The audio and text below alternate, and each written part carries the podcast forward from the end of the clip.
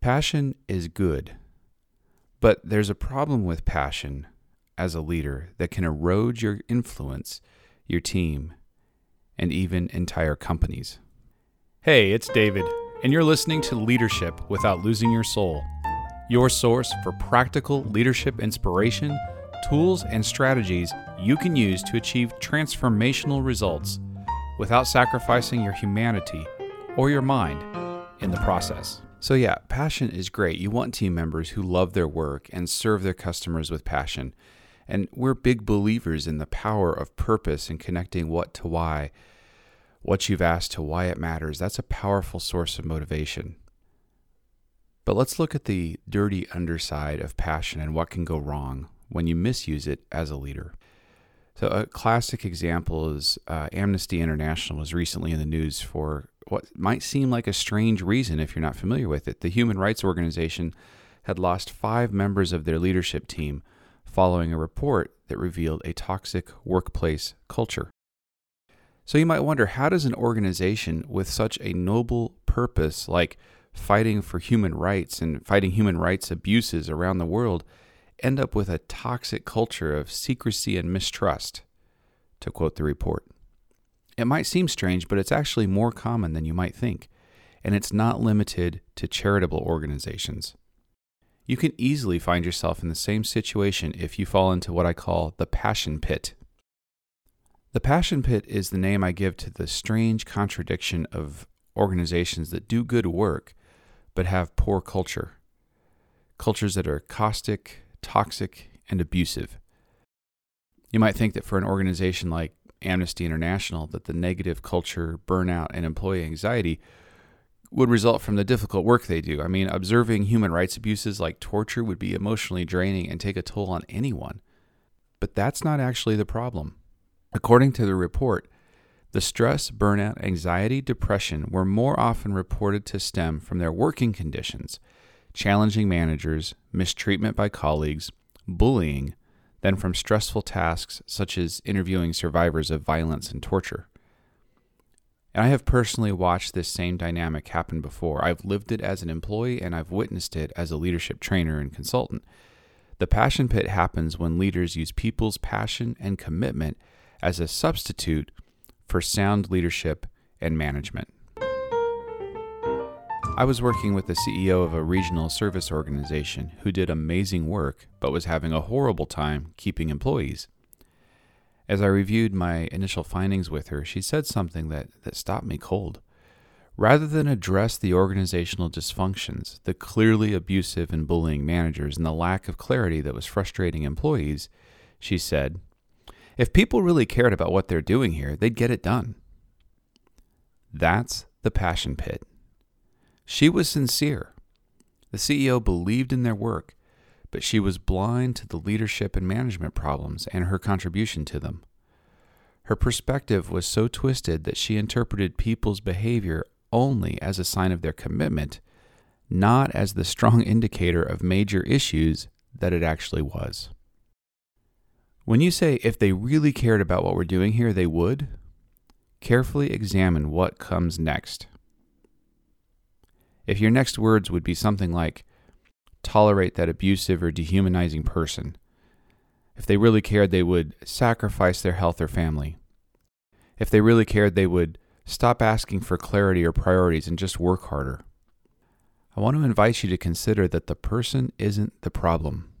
Passion isn't the problem. These are powerful signs that your culture, your processes, and your leaders need help.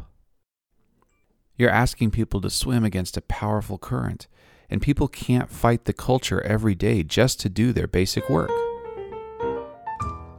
So listen, I know that you're a motivated leader and that you care. You wouldn't have listened this far if that weren't true. If you suspect that the passion pit is at work in your team, one direct way to solve it is to change your language from, "if they really cared, they would," to, "if we really care about our people successfully serving our customer, we would." And here are some places to start.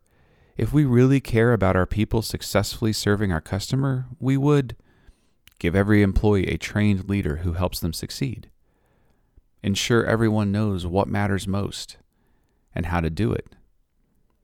Give each person the training, encouragement, coaching, and challenge that they need to grow. We would hold ourselves accountable for keeping our commitments.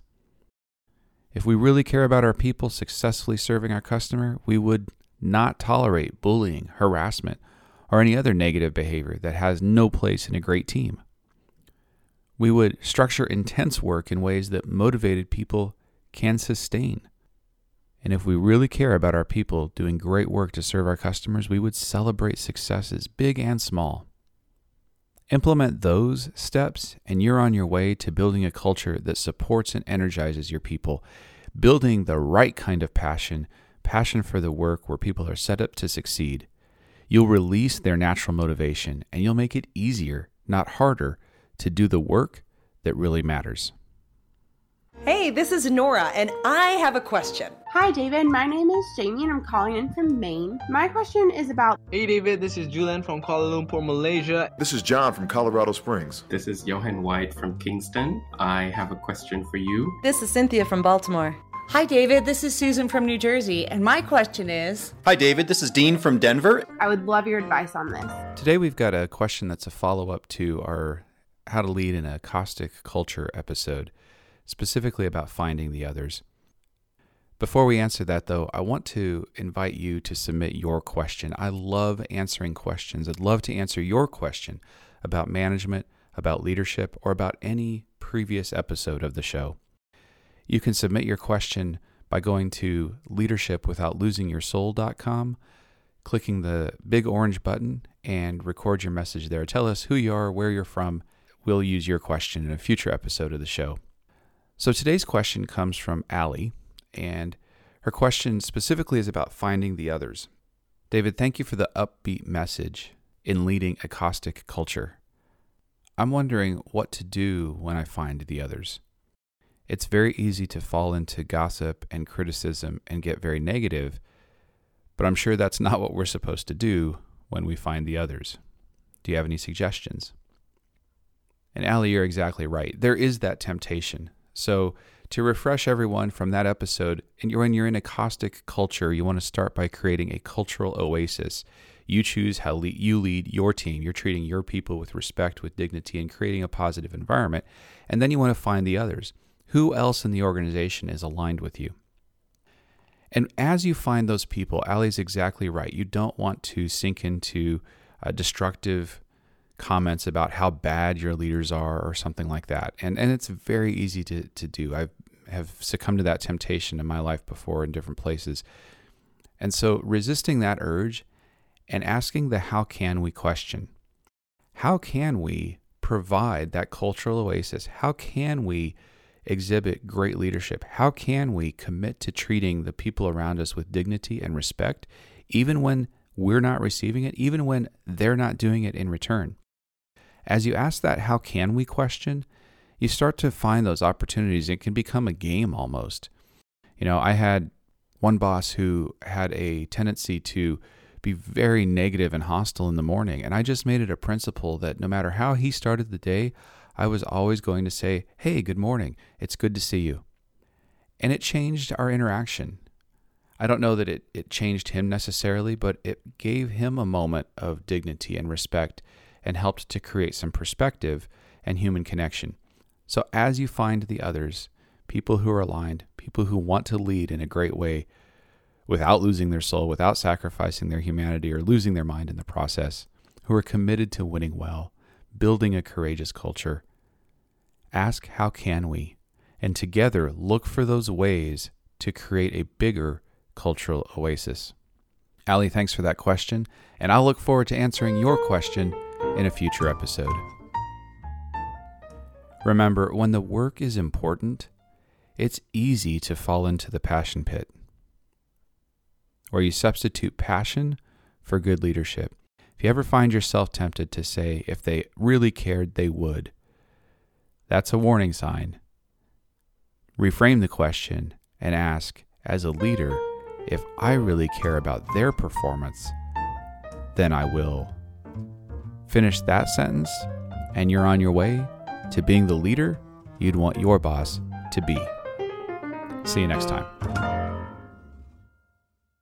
This podcast is a part of the C-Suite Radio Network. For more top business podcasts, visit c suite radio dot com.